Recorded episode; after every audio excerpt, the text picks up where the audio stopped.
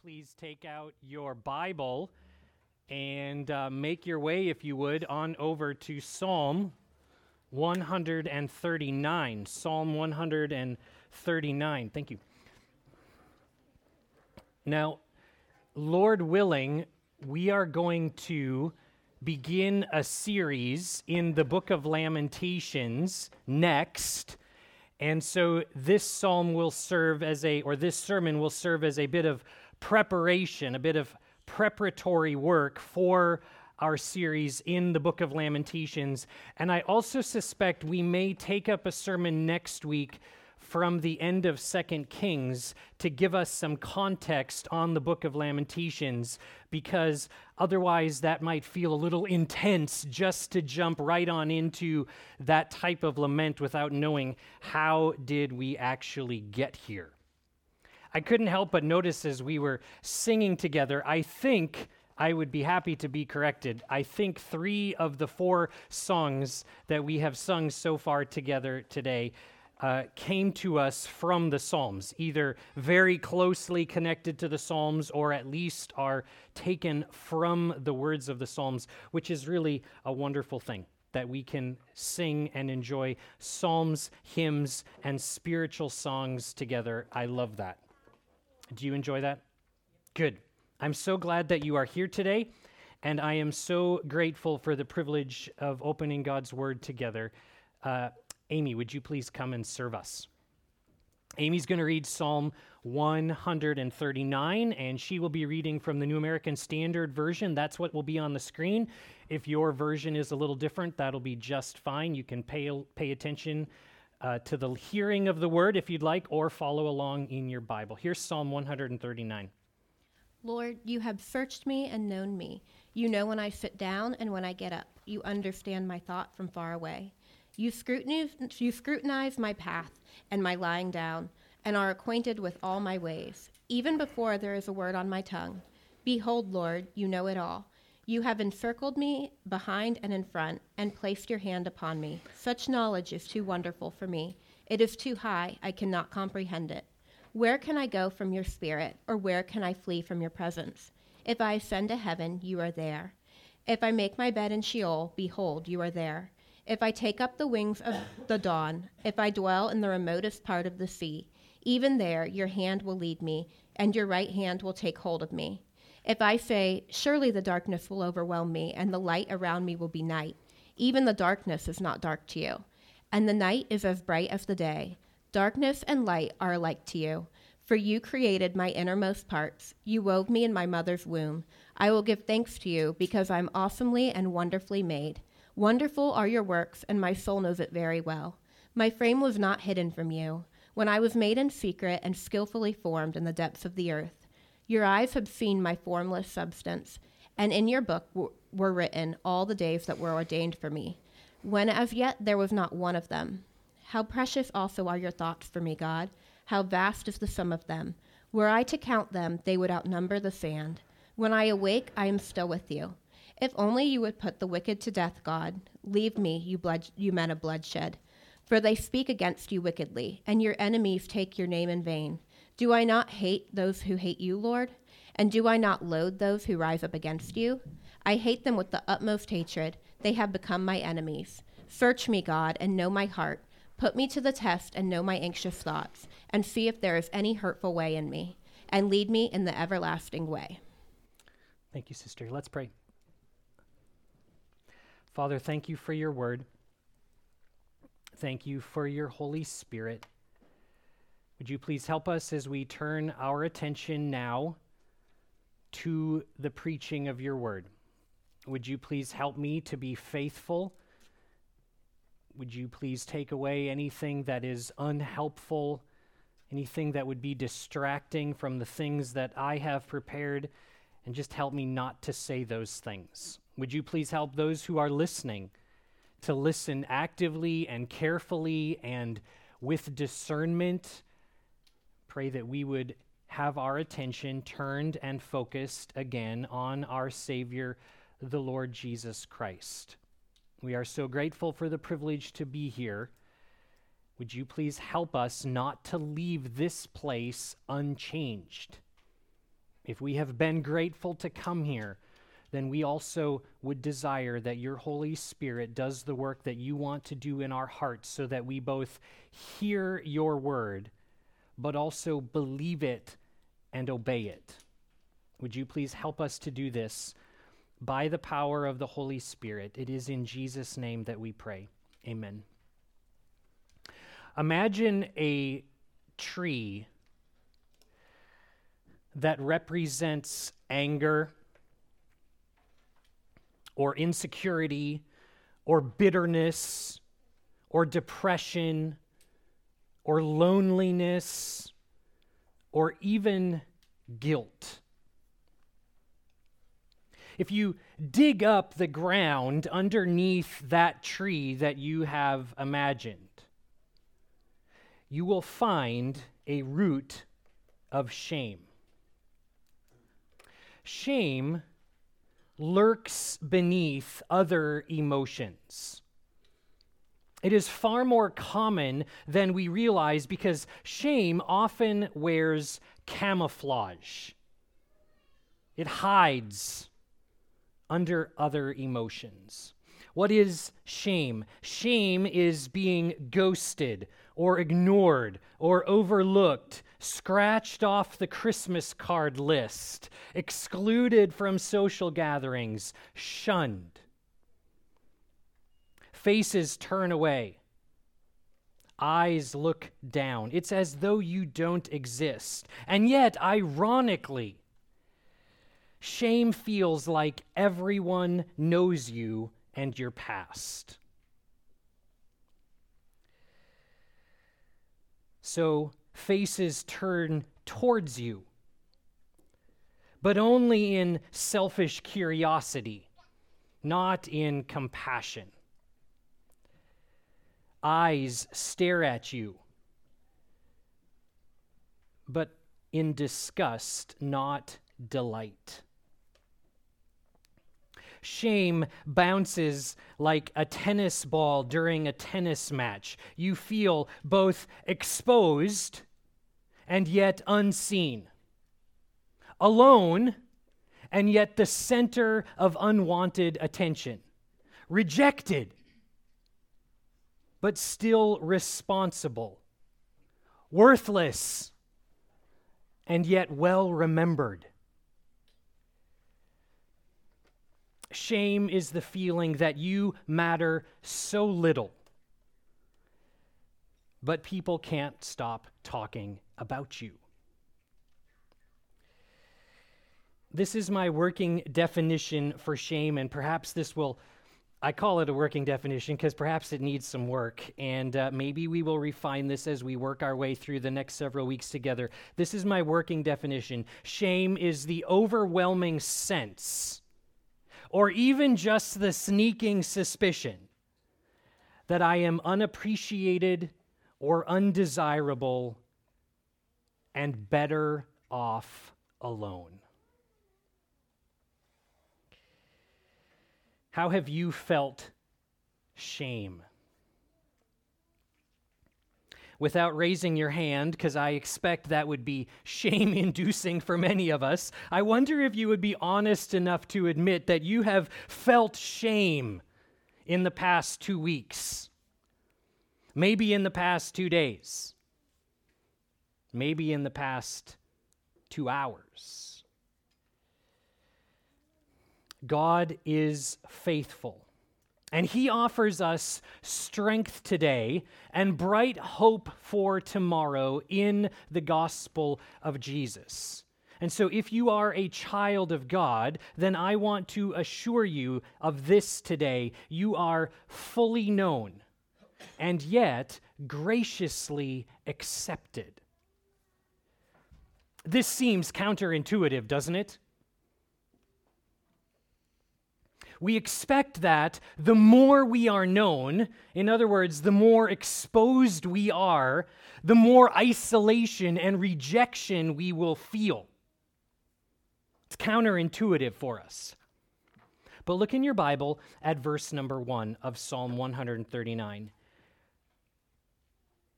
O Lord,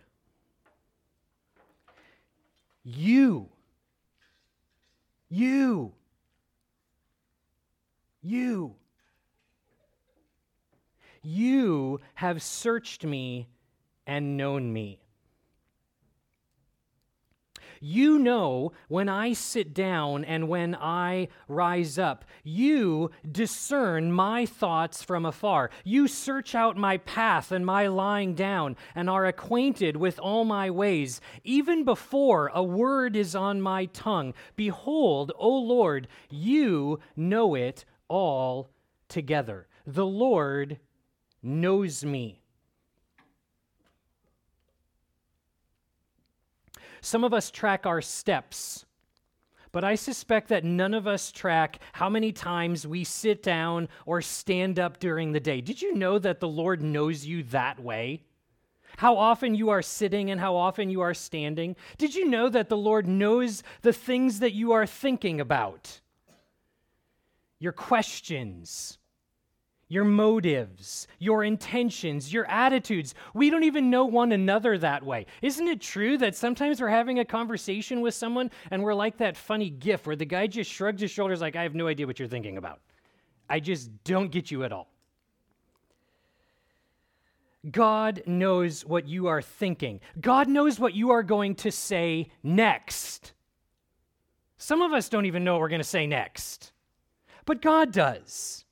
And God never takes a break from knowing you this way. You can look down and see in verse number three even when we are sleeping, God is keeping his eyes on us. The Lord knows me. But you are not only known. The Lord also guides and directs your life with sovereign control. Look at verse number five. You hem me in behind and before.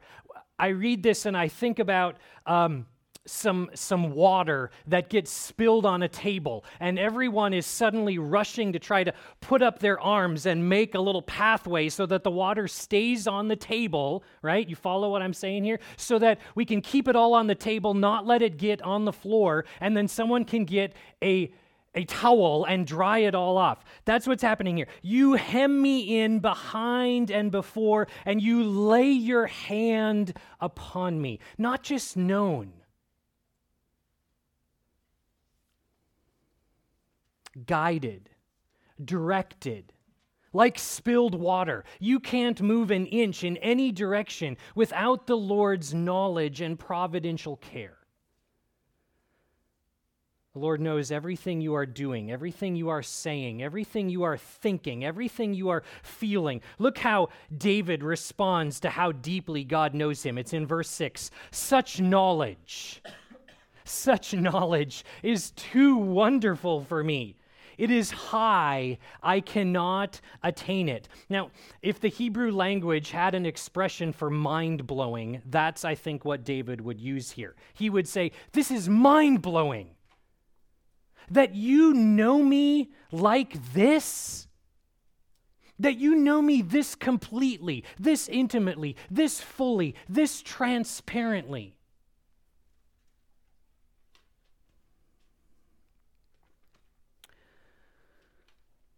That the Lord knows me so completely seems almost too good to be true.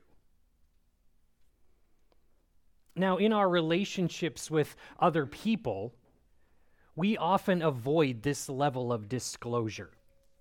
Does that seem true? I mean, this is, this is more transparency than you would share with a parent or a lifelong friend, even with a spouse. We want to be known. We want to be known, but usually we keep our thoughts secret. Our motives, we try to kind of keep them close, right? Our attitudes, we keep them close, hidden, undisclosed. Being fully known makes us feel, if I can use this word, naked and vulnerable, and we don't like that feeling of exposure. Why? Why don't we like that feeling of being known? And I think the answer is if you really knew me, if you really knew what I was thinking and feeling and planning, if you knew what I've been up to, then you wouldn't want to be with me. If you really knew my thoughts and my unspoken opinions and my attitudes and my grudges and my internal, my heart level sins, you would stay away. Let me assure you, shame feeling brother or sister, though the Lord knows you, you can also be certain of this the Lord is with you. Look at verse number seven. Where shall I go from your spirit? Or where shall I flee from your presence? If I ascend to heaven, you are there. If I make my bed in Sheol, you are there. If I take the wings of the morning and dwell in the uttermost parts of the sea, even there your hand shall lead me, and your right hand shall hold me. The Lord is with me. I love this rhetorical question in verse 7. Where shall I go from your spirit? But I think I love the answers to this rhetorical question even more. It reminds me of the old uh, Sesame Street Grover sketch where he starts out near to the camera, and then you see this little puppet run far away, and then he says, Var? Right? And then he comes running back to the camera and he says, Near? And then he goes on, and then at the very end, right, he's like, Are you getting this? And then he has to do it one more time, and then he finally just collapses. It's kind of like what David is doing here. He's like, If I go really high, you're there. You're with me there. If I could ascend up into the heavens, you'd be there. But if I could go as far down as I can imagine, like if you buried me in a grave, that's what the Hebrews would call Sheol.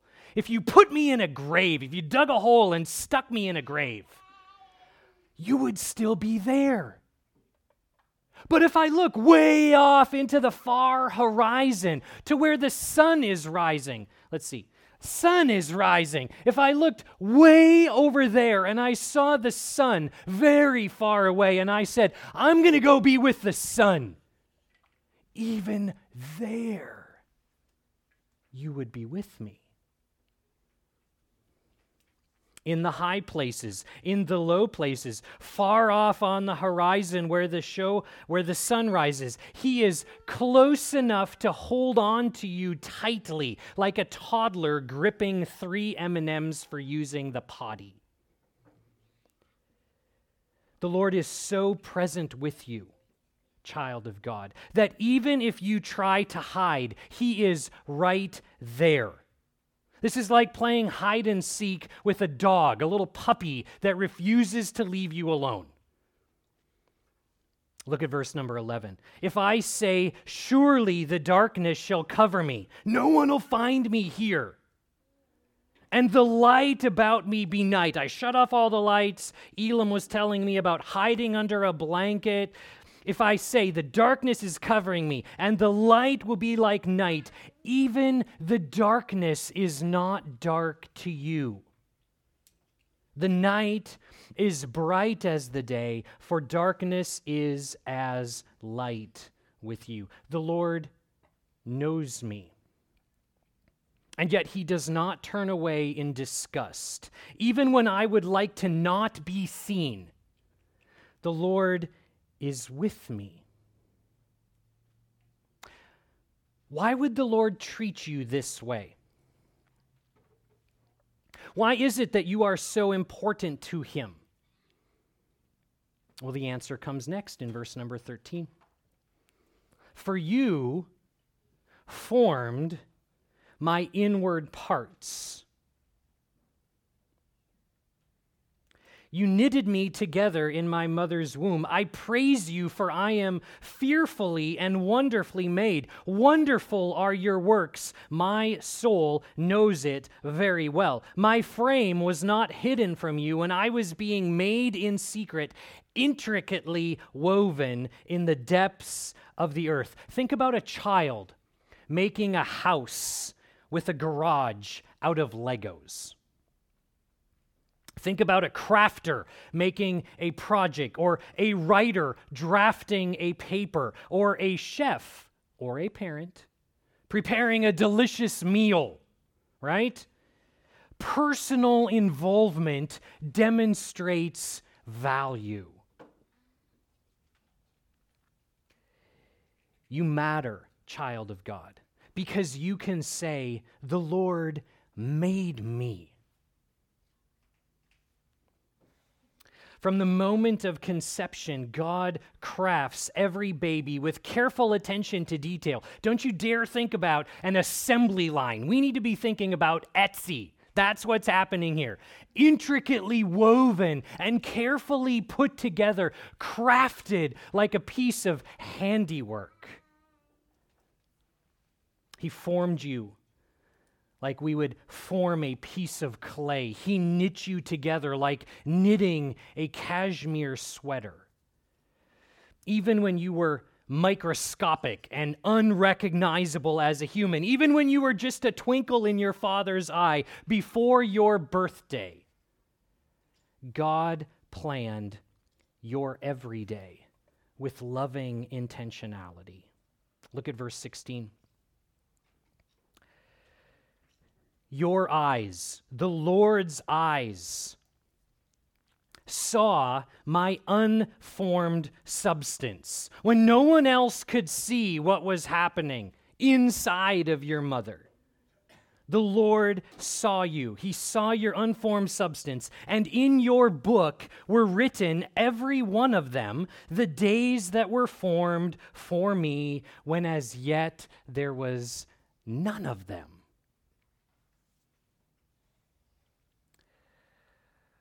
How precious to me are your thoughts, O God. How vast is the sum of them. If I would count them, they are more than the sand. Why are diamonds and gold valuable? Children, who's with me? Yes. Can hardly call you a child anymore. Yes, they are they are rare. Diamonds and gold are valuable because they are rare. Now, you can go panning for gold at your lake in Minnesota. You are not going to get rich. You're just not. You're not going to strike it rich finding gold in a lake in Minnesota. And if you go dig a hole in your garden to plant some seeds, you should not expect to be digging up diamonds. They are valuable because they are scarce, rare, and you are not going to just find them laying around. Precious metals and precious jewels, they're precious because they're difficult to find. But I want you to notice this interesting play on words that really turns our economic theory on its head. Did you notice this? The writer of Psalm 139, he says that God's thoughts about him are so precious, but they are also innumerable. Now, I did get a C in freshman economics, and I do actually feel some shame about that, but I do know the law of supply and demand, right? The more rare something is, the more valuable it ought to be. And yet, the psalmist here says, Your thoughts to me are about me are so many. Like the beach sand, there are so many thoughts that God has about you. And yet, even though there are so many of them, they're precious, valuable, rare, like gold and jewels.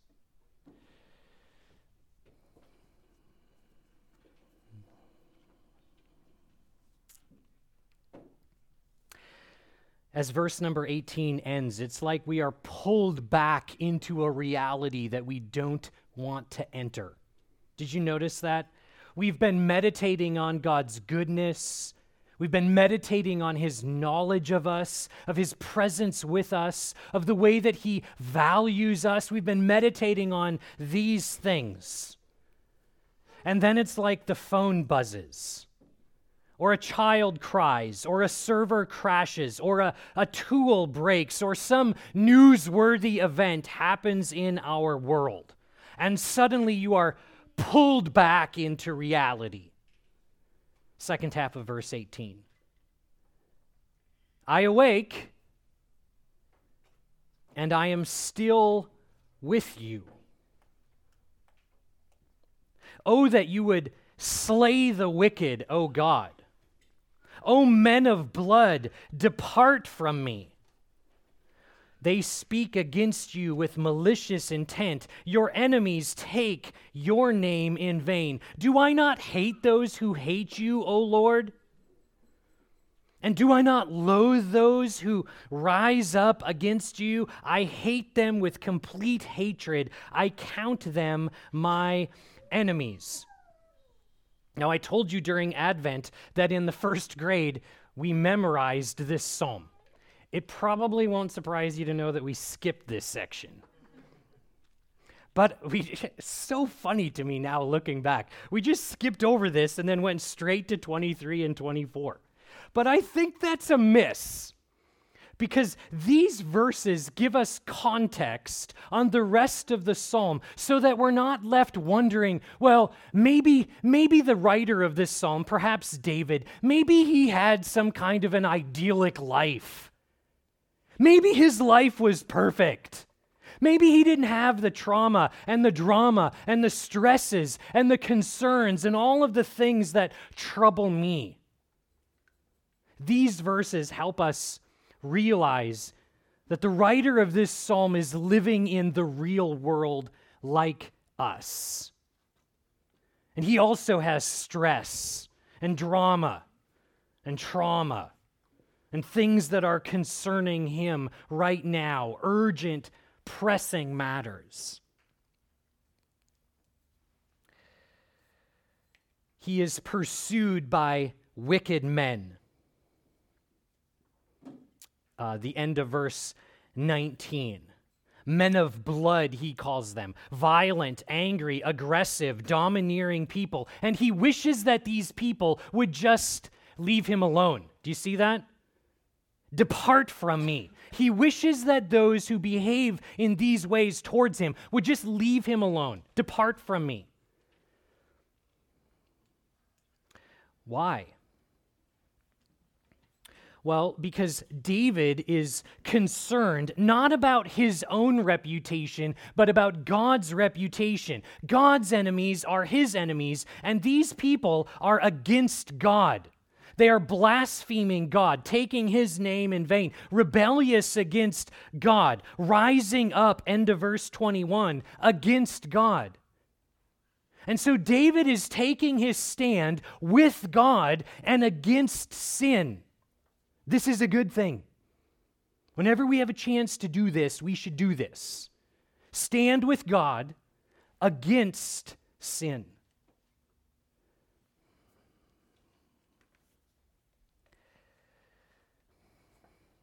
But then, this psalm concludes with an appeal for God to look even more deeply inside of his heart Verse 23 Search me, O God, and know my heart.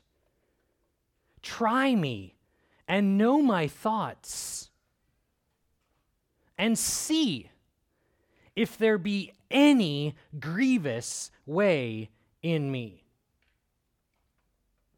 and lead me in the way everlasting. How humble, how self aware, how emotionally mature to recognize that he may not see himself accurately. To recognize that he still has blind spots, and that even though he claims to stand with God against the wicked, he recognizes there are parts of his heart that still need the searching eyes of God.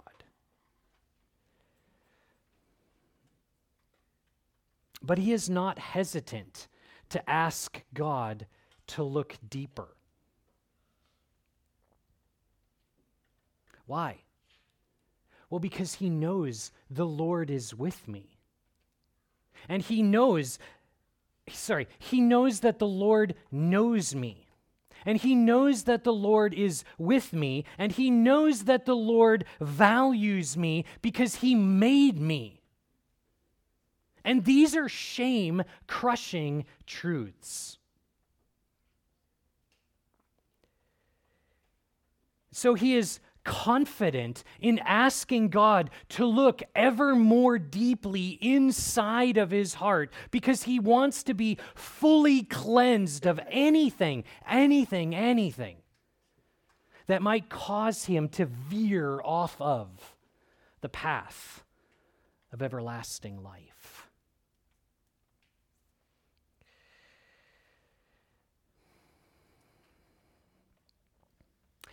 Jesus was born away from his home.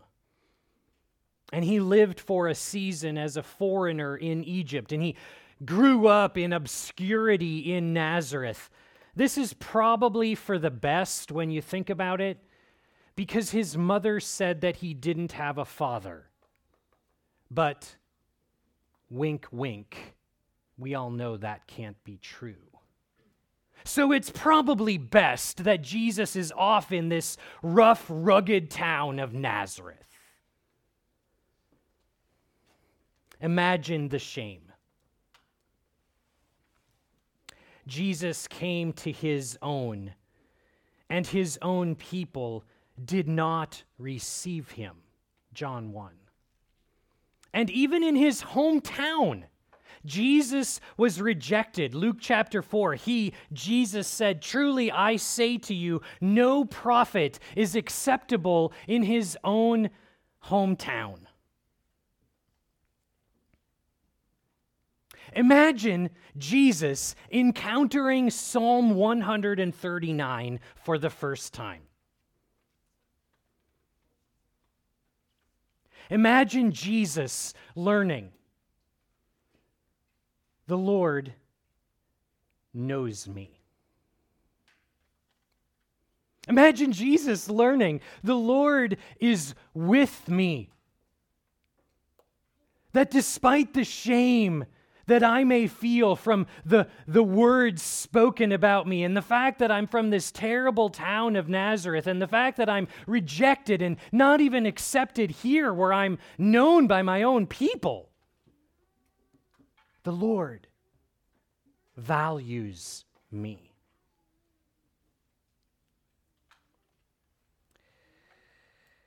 Imagine Jesus claiming that God's enemies were his enemies, but then rather than asking God to slay his enemies, Jesus lays down his life for them.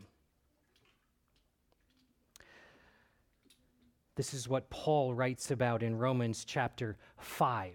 While we were God's enemies, we were reconciled to God through the death of his Son.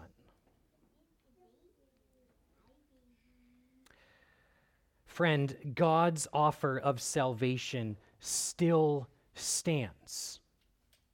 Jesus was really born without a father. And as a result, his perfect life and his atoning death can pay the price for all of your sin.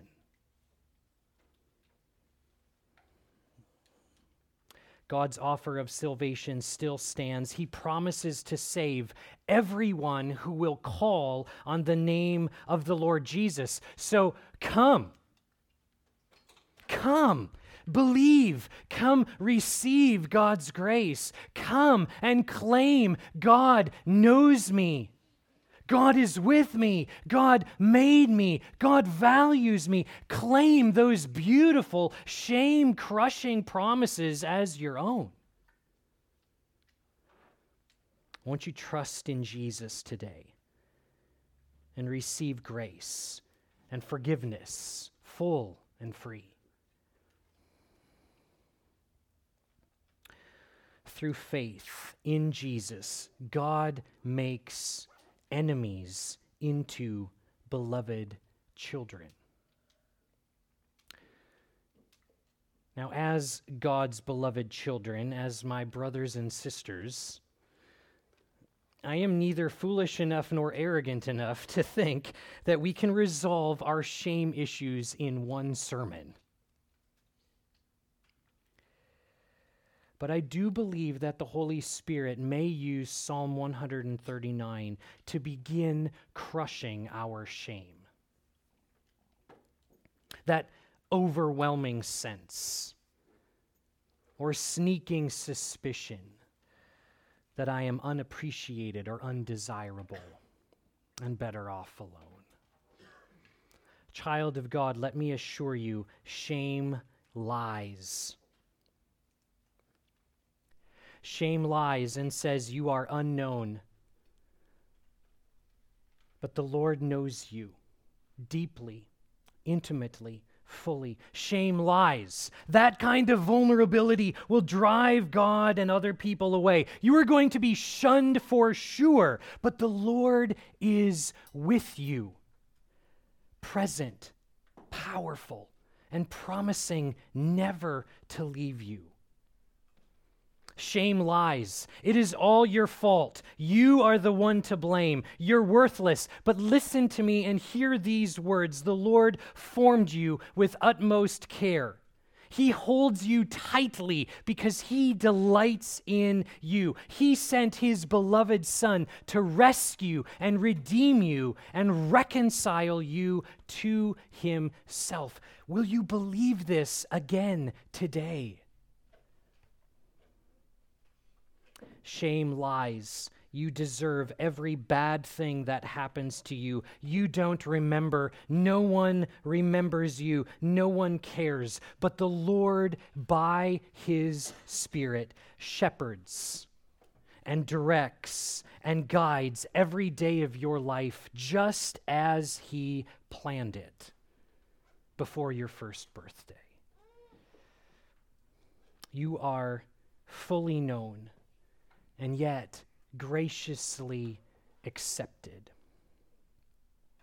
And in the comforting truth of this gospel of Jesus, you have strength for today, and bright hope for tomorrow, and shame crushing joy. Let's pray. Good Father, we are so grateful to receive your word, and we are grateful for the Holy Spirit's presence with us. We are mindful of the places in our own hearts where we still need to be searched out. So, would you please help us as we take a few moments to be humble enough before you to say, Search me, O God, and know my heart. Try me and know my thoughts, and see if there be any grievous way in me. Please help us as we take a few moments in preparation for the Lord's Supper.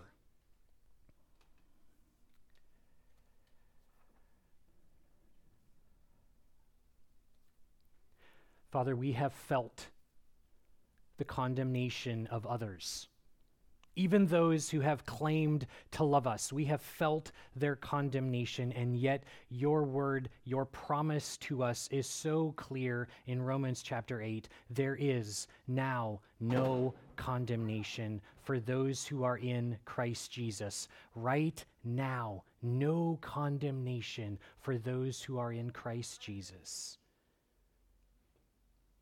Father, those of us who by grace alone, through faith alone in Jesus, have been brought into a right relationship with you, claim this promise that there is now no condemnation. Would you please help us to live faithful, honorable,